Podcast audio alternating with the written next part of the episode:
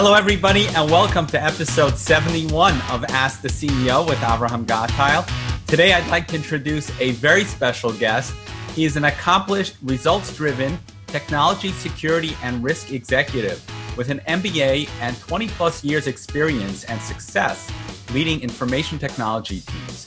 He is the co-founder of J L S Technology U S A and has a proven track record of successful portfolio management, organization building, and leadership abilities in the areas of information and cybersecurity, systems development, e-commerce, enterprise architecture, enterprise infrastructure, cloud computing, disaster recovery, risk management, digital transformation, strategic planning, and entrepreneurship.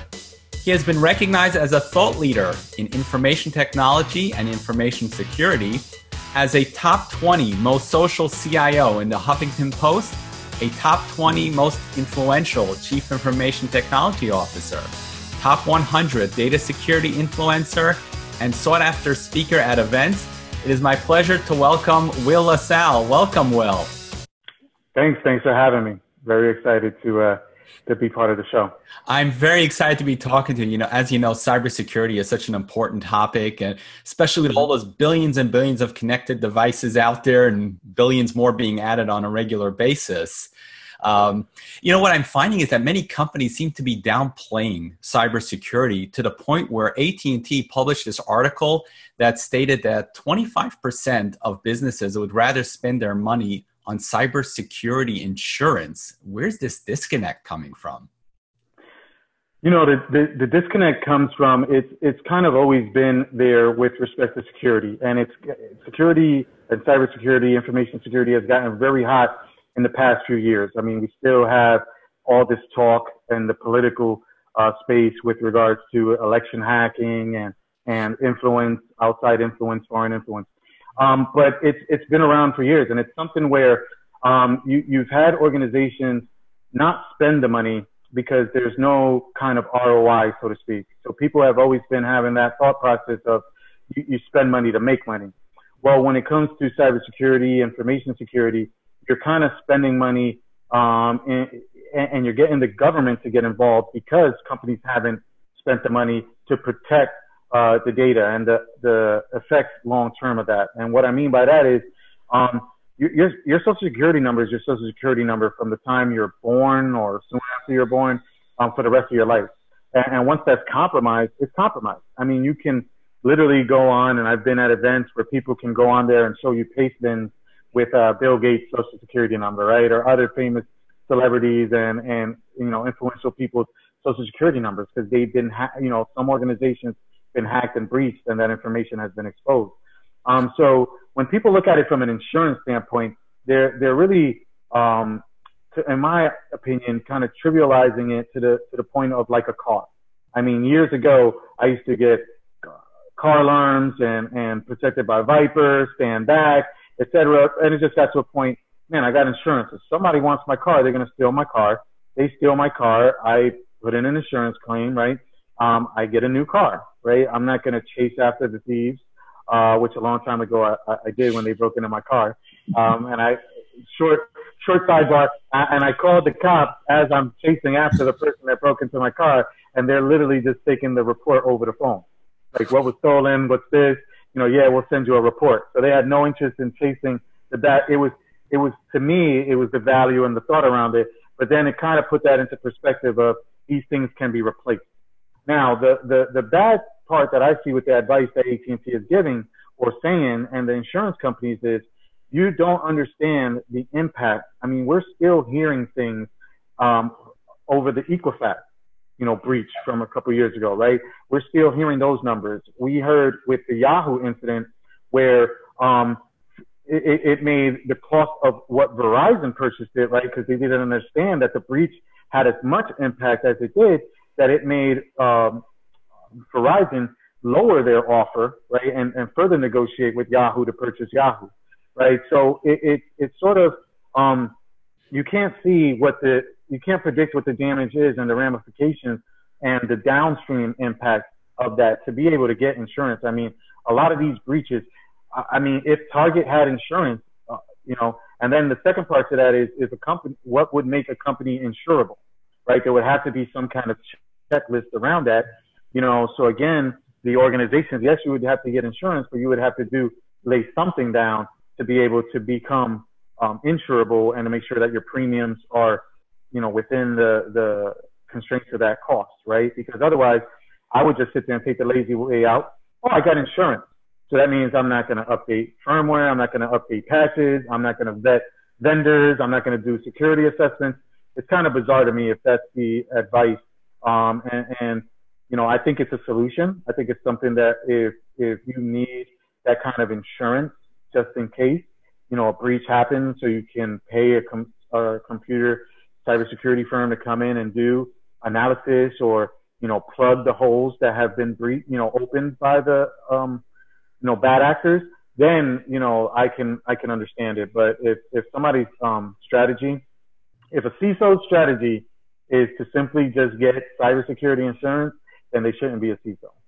Yeah, I agree. And it's bad for business, because if you think about it from the company standpoint, okay, they're protected. They, you know, their insurance is payout is going to cover whatever cybersecurity solutions they need after the fact, you know, to close the barn door after the horses escaped. But what about the customers? The customers are looking at this and going, wow, so my social security number is going to be compromised, and that's going to be haunting me for the rest of my life. But he's protected with insurance. And, you know, that seems to me like a really bad business decision. Yeah, it's a, it, it, it's a very bad business decision. And it, and it, it also, you know, um, knowledge is power, right? So your customer base, you know, as they experience these kind of things and they see that, oh, wow, you're just, you know, you don't care um, what happens to me. You don't care about my downstream impact, right? You just treat me as a customer, you know, a little notch. A number. On, yeah, a number. Um, and, and you had some of that negative um, pushback with Facebook recently as well, right? Um, and, and then you had, it gets magnified when you get people like Elon Musk or something like that that say, we're just completely coming off of Facebook, right?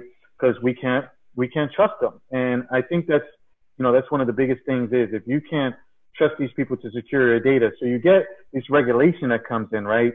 Um, like G D P R in the U K, uh, in the E U, which, which really, um, ends up magnifying that fact that, that now you got the government intervening, and it's creating kind of regulations, and corporate entities are sitting here saying, oh, wow, we got to do all this stuff, but it's kind of where it's protecting the, the, the consumer, right? It's protecting the consumer, protecting their data. Um, because like I said earlier, you know, some of this stuff, yeah, like, like you were saying, I got hacked now. Somebody sits on that data for three years. This company had insurance. Now somebody strikes three years later. And I'm wondering, my wife, sometimes we live down in South Florida, which is like, um, you know, fraud capital of the, of, of the world, so to speak, right? So she gets hit with credit card fraud often, you know, and we call the bank, the bank, you know, reverses those charges. They do an investigation. They reverse them. And what the bank does is send us a new card. But my wife, she worries so much. She goes, what happened?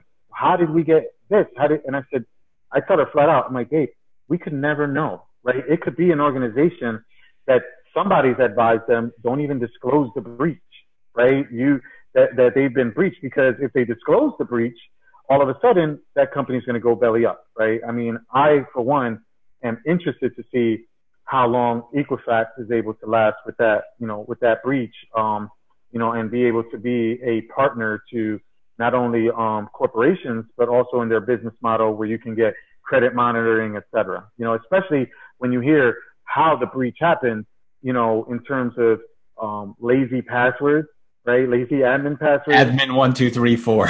Yeah. And no, no, no uh, patch management policies, right? Or, or, or you have it in writing, but you're really not, you know, executing against it, right? You're, you're saying what you do, but you're not doing what you say. So I'm interested to see what, what transpires and if they're still around.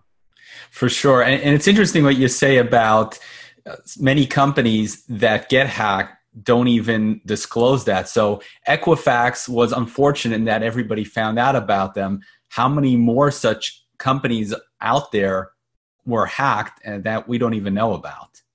Oh yeah. I mean, and, and, and Uh, you know, I've advised and I've consulted on a lot of engagements. And, you know, you hear something, and it, now it's become kind of cliche, right, with, with how cybersecurity has gotten so hot the last three to five years. But before, it was something where I used to tell people, hey, it's not a question of um, if, you know, um, or, or when, you may have already been breached, right? Um, you may have already been hacked. You may have already had um, bad actors, you know, do things or, or leave back doors or whatever like that, whether it's in, an internal threat, external threat, or a vendor threat, right? Um, or, you know, bad practices, right? You got people, you don't have a, an awareness program, um, and you got people that fell for these uh, Nigerian scams and have clicked on a phishing email. And, you mean and, they didn't win twenty million dollars and, and had their money deposited in their bank account? Yeah, yeah, they haven't. And they plugged in their credentials. You know, listen, I get I get this stuff all the time, right? And, and you'd be shocked at, at, at some of the people, which is, it's even in the security space, right? So it's people with uh, a lot of those letters after their name, right? Uh, C I S S P, you know, uh, G R I C, whatever, whatever kind of, you know, um, credentials.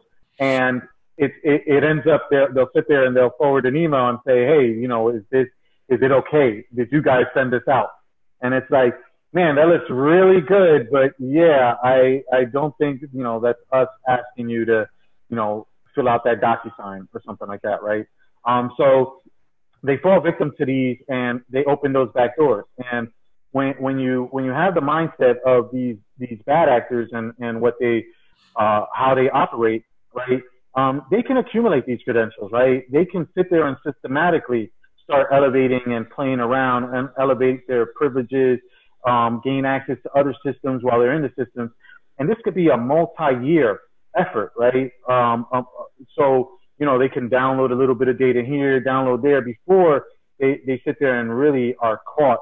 Um, I, I remember I had incidents where, you know, you're monitoring um, and, and these people are just little by little trying to brute force attack, right? And if we don't have the things in place, right? So whatever, every day they may be trying, trying ten passwords a day, right?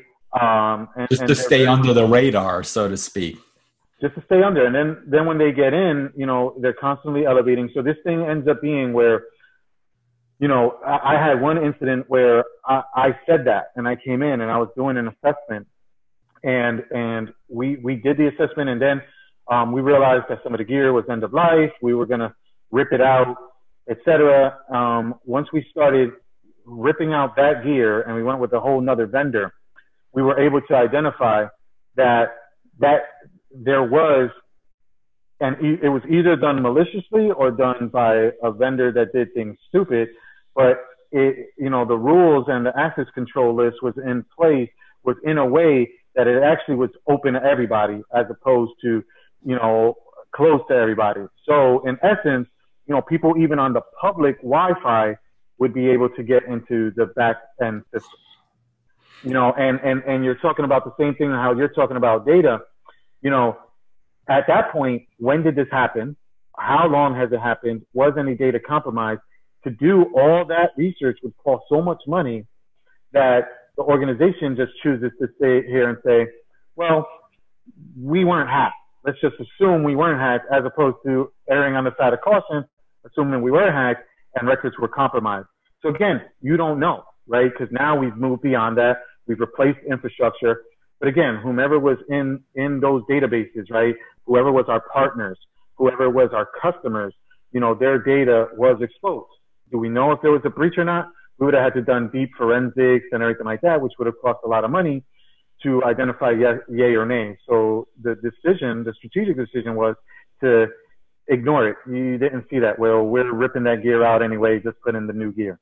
And, and we put in the new gear. But again, I, I don't know if there really was a breach or not, just that it was exposed for a very long time.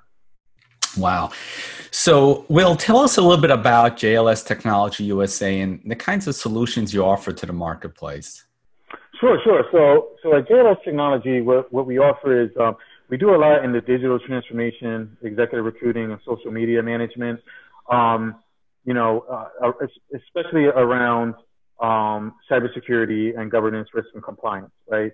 Um, so a lot of the services that we end up doing is, is helping organizations uh, improve their security posture, right? And, and put in a security program. A lot of them do it because they, they see the, the fear mongering that's going on, and they realize it. A lot of them understand that they've kicked the can down the road. Um, and a lot of them really just do it because they're coerced, right? Uh, meaning with some kind of compliance or regulation that's coming, coming down the pipe.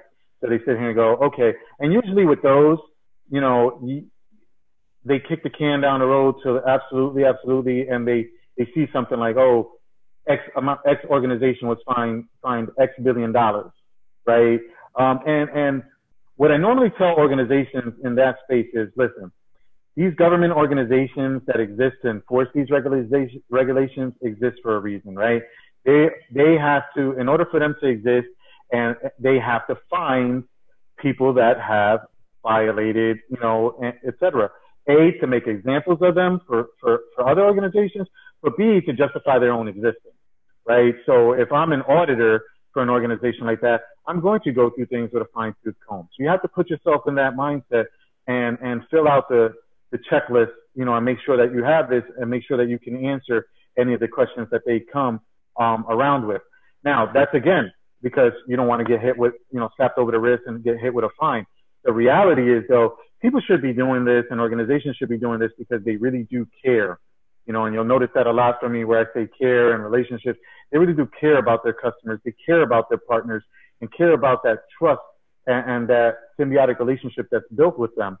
Um, so they, the reality is people should be doing cybersecurity and, and implementing these things because they care, right? They care about their customers, their partners, their vendors, their organization. Um, it really shouldn't be that they're forced. I mean, that, that sounds like, you know, when I'm talking with my kids, right? And I'm trying to build them up into, you know, upstanding citizens and adults in the future, you know, and it's like, don't clean your room because we're telling you to clean your room. Clean your room because you want to clean your room because you want to have a clean room and you can find all your stuff, et cetera. So it's sort of like, I think organizations should be doing cybersecurity, really maintaining their cybersecurity posture, because it, it makes sense and they want to continue that trust. Because we, again, the past two years, we've had an election in con contest and contest, right? Because, um, you know, where people are contesting it, I mean, um, because of the threat of outside bad actors that have influenced this kind of election, right? So um, if, if we have that kind of passion, we should have that kind of passion for our internal organizations and our customers and partners. Yeah, I agree. And I think that the culture will determine who's ultimately going to be successful in the industry. Because if you think about it, again, going back to the consumer, I would rather deal with a company that has a culture of putting the customer's needs first and mm-hmm. taking care of the customer because they care about it, rather than the, gov the, the government holding a gun to their head and telling them, you better or else you'll be fine. Because on, on the one hand, if you care about the customer, then no matter what loopholes exist within government regulations, you'll always be protected. But exactly. if you're being forced to do it, well, it's, you know, sort of like people speeding on the highway, right? You know, as soon as the cop is gone, well, guess what? Everybody hits the gas. Exactly. Exactly. Yep. Well said. So, Will, telcos and contact centers are especially vulnerable to hacking due to the wealth of personal customer information that are contained in their databases. How can they protect themselves from the daily barrage of cyber attacks such as phishing, ransomware, and other social engineering types of attacks that they get on a daily basis? Oh, definitely, man. You know, and, and one of the things is there's a lot of good tools to do that. Um, a lot of good tools. So in a nutshell, to answer that is to really put in, to really put in and establish a cybersecurity program that's all encompassing, right? Um, that includes tools to monitor against these external threats, tools to monitor anomalies and, and detect internal threats, right? You, you got someone, they realize, um, it could be as simple as they realize that they don't like it there. They've got a job offer from someplace else. Um, they've been compromised for whatever reason, right? Um, um, I mean, you can get extreme, right? You can look towards movies and say the person's family is being held hostage. So they're doing it against their own will. So now they have to come in because they have all this access and use their card or their access to, to take out this data and put it on a thumb drive or plug in a thumb drive. So you got to have these tools that, that can monitor, detect that. Um, you got to have your policies in place. You got to have security awareness training, and it has to go a step further than to just tell people, be security aware, right? Get up from your seat, hit Control Alt Delete to lock your, your thing. Don't write your password, or don't make your password password. It needs to be a little more than that. Then, like we said earlier with the phishing attempts, right? You, where, where we can simulate that, right? And, and reinforce good habits. So we can simulate a phishing attempt, see who exactly have clicked on it and what they have done, and then come back and not beat them up over it, but come back and send them, hey, we got to send you to training, or hey, this is what you did wrong, you know, when you see these things. And, and we, we can measure, analyze, and improve, right? Using, if you want to use some kind of Six Sigma, D M A I C, right? Um, define, measure, analyze, improve, control. You know, your policies, your procedures, your standards, everything to kind of just, just make it where your cybersecurity program is as healthy as possible.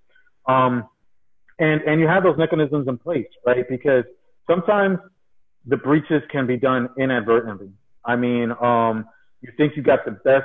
I, I've done a lot of work in airports. I've, I've worked for certain organizations, and I've seen, you know, some of the best, you know, security clearances, security cards, everything like that. And unfortunately, just recently, a couple of days ago, we had the incident in Seattle where somebody literally stole and flew off with a plane, right? I mean, and, and it's a person that had clearance that apparently was also taxiing the plane, you know, beforehand. So you look at things like that. So even when you do all this stuff, you, you got to be able to, to really have the, the mechanisms and, and things to expect the unexpected. And I think that's where, um, because at the end of the day, it also becomes a cat and mouse game, right? Um, you can have all the best tools, you know, and, and, and the bad guys get access to that too, as well. And they can reverse engineer, or they can figure out your best policy, your best processes, and, and, and sit there and say, okay, well, what, how can I circumvent those? Right. And again, like I said, I mean, you can look at movies for the extreme, right? But, but sometimes, you know, um, reality is, is crazier than even the movies, right? Yeah. And how things happen. So, so let's, let's talk about another, uh, security topic. We, we're all familiar with the ubiquitous blockchain, and everybody's jumping on the blockchain bandwagon. Um, what are you seeing out there with regards to people leveraging blockchain for security? Great, great, great question. And um, I, I, I actually work with a, uh, I'm actually an advisor to a, a blockchain startup um, that um, is in, currently in stealth mode. And what, what they're, um, what, what, what we are working on on that side is um, kind of an, an identity and access management platform and, and background check. I'm trying not to, you know, spill the secret sauce. Background check and verification um, in the blockchain, right? And w with that trusted ledger type of uh, type of technology. Um, what I've seen as far as use cases, you know, and that's a great question. Early on, everybody was was all, you know, blockchain, blockchain, blockchain, and and mostly in the finance space at first, right? And that's because with the Bitcoin and and all that kind of stuff. So a lot of use cases in the in the finance space.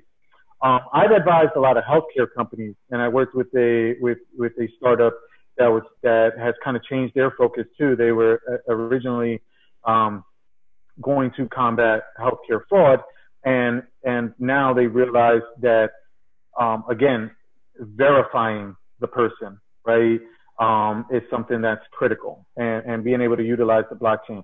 My full name is Wilfredo LaSalle. I thought it was pretty unique, except I'm junior. Um, and then I went and I Googled or went on Facebook, and I see other people named Wilfredo LaSalle in the world, right? So I'm like, wow. But what I'm getting at is if, if there's, you know, one of the things that I've seen, and I don't know the exact statistics, is where um, you have a patient that shows up in a hospital and they're administered uh, the wrong medication, right? They're allergic to this, because they can't identify the person. The person has shown up unconsciously. You know, um, again, you can look up the person's record, let's say, even if they have a driver's license, and it'll show Wilfredo LaSalle, right? But what if there's, you know, I'll give you a more common name, you know, and down here in South Florida, you know, you have um, Jose Cruz, right? There's got to be uh, maybe just a thousand alone Jose Cruzes in, in South Florida, you know, and what if that person's um, allergic to a certain medication and they've come in there? So that, being able to, to think about something that's, that's this, uh, this ledger that's kind of, um, you know, it's untamperable with, right, that, that we can have the accurate data up there, and being able to cross-reference something like that for identity um, verification, I think is, is a, is a great use case and something in the, in the security space, right? Um, and, you know, there's other use cases that I know about and I've heard about in the financial, you know, realms and everything like that. But when it comes to security, I think really the practicality with blockchain technology is in the I A M space. Now, are you finding that there are, uh, that there are um, A I-based tools being introduced to the market for security? Oh yeah, definitely. You know, I've worked with, with, with a couple of them, and that's a great question too, because, um, you know, and I was just having a conversation with, about the other day around this.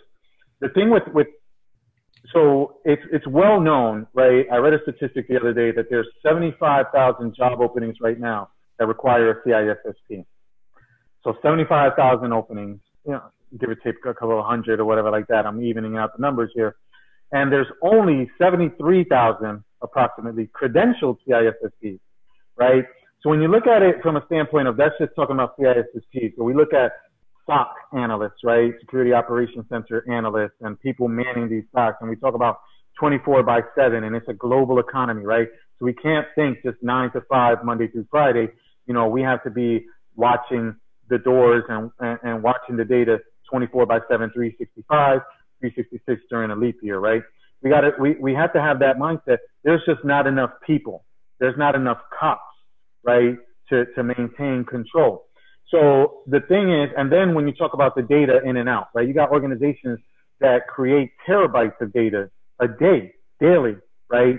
So with A I and with a lot of these tools that are coming out with A I, it really can sit there and automate the tasks, condense and be able to process this data for large organizations. I'm sure the Googles, the Apples, the Microsofts of the world have this in place already, to be able to make it where you got the concentrated version of logs and events for the security analysts to be able to go through. Um, and with that artificial intelligence, be able to, to detect even anomalies, right? Be able to, you know, one thing that I had a very brilliant um, chief engineer, chief architect that I worked with at a startup. And we talked years ago, three, four years ago, we talked about um, electronic uh, smart cars, smart cars, right? And what he said was, which was spot on, which opened up my thinking, like, I like that. If, if I sit there and I get into a car accident, or somebody gets into a car accident because, oh, you know, I was adjusting the radio or whatever reason, and they get into that car accident, you learn from that mistake. If you survive or whatever like that and you come away with less injuries, you know, hey, going forward, I was young, I didn't wear a seatbelt, I got into an accident in my teens, I wear my seatbelt ever since, right? Because I narrowly escaped that. So I've learned from that.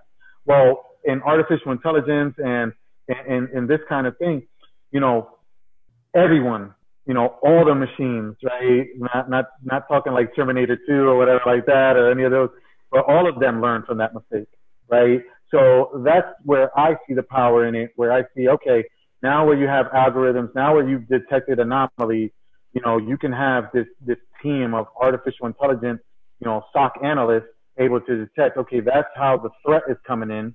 You know, now all of this, this, uh, this S O C and all of this, Um, artificial intelligence driven, you know, algorithms, et cetera, learn from that, know from that, and can thwart that, as opposed to, um, even with the power of the internet, you've got the human factors in it, you know, who's adjusted their, um, their own trainings.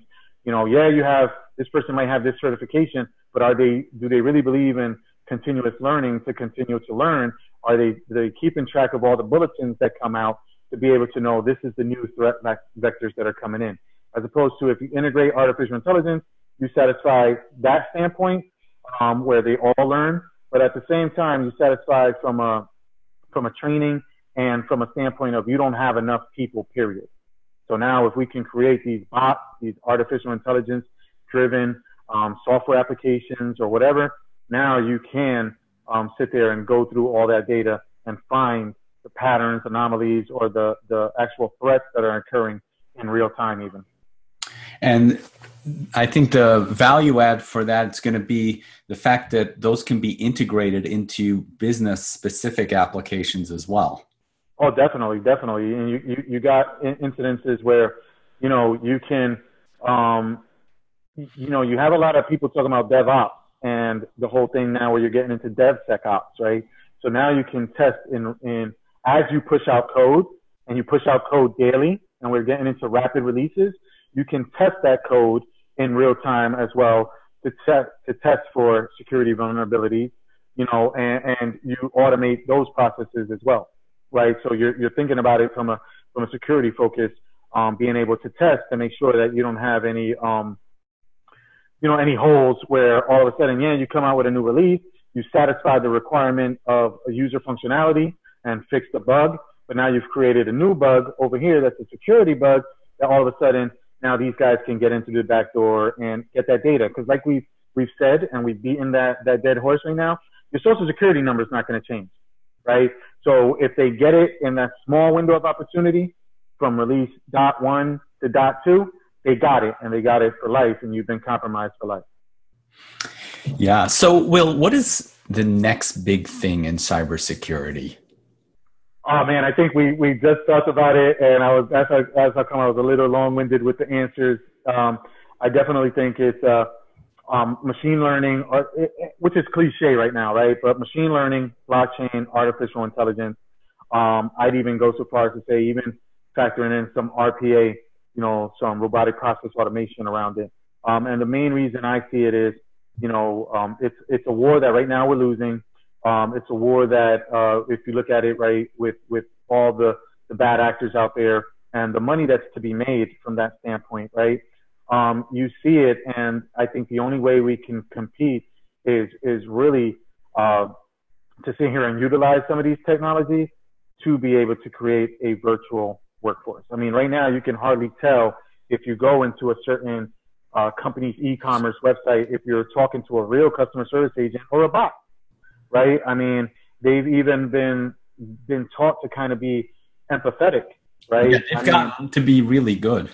Uh, yeah, my wife sits there, and sometimes she's on she's on certain, and she's like, hey, "Is this guy coming on to me or flirting?" I'm like, "I'm like, babe, listen, that could be a bot, you know what I'm saying? Everything like that, you know." Google but, just um, uh, did a demo of that. Yeah, so it's like, wow, but it it, it shows you that, you know, if if this kind of technology, we can have it, and yes, we can have coverage twenty-four by seven. We can have the monitoring. We can we can automate this. We can ingest, because the data is only going to keep growing and growing and growing. And right now, with the shortfall in um, cybersecurity talent for all those open jobs, um, it really, you know, we really need to start thinking. Okay, yes, build out, build up the workforces. Definitely, we have to build up the workforces. That's, I think everyone knows that, and that's low hanging fruit. But also some technologies that can that they can have in their tool set to be able to look through, you know, uh, terabytes of data. That's only going to get bigger and bigger as we do more, more and more technologies ingest this kind of data. And like you said at the beginning of it, we got billions of connected devices, um, and even more so, right? Everything is going to be connected. Everything's going to have an I P. You know, uh, everything's going to be able to phone home, so to speak. You know, let let the back office know that they've been tampered with, or let the back office know that a part is failing and the part miraculously shows up in, with a drone, you know, in your house, right? I mean, I, I have an alarm system that it runs on batteries. I don't have to run wires, and the alarm system, you know, lets the place know that the batteries are running out. They let me know and place the order for replacement batteries. And I get the batteries here at my door before they die. And I, I just think, you know, as we, we do things like that and we evolve, um, and technology continues to evolve in that manner, we really need to take advantage of these tools to help continue to, to wage this battle with bad actors that are trying to steal that data. For sure. So, Will, how do people connect with you? Sure. People can find me. Um, the main place uh, they can find me participating in chats and, and just really um, – microblogging, so to speak, and, and uh, tweeting is on Twitter, um, at W LaSalle.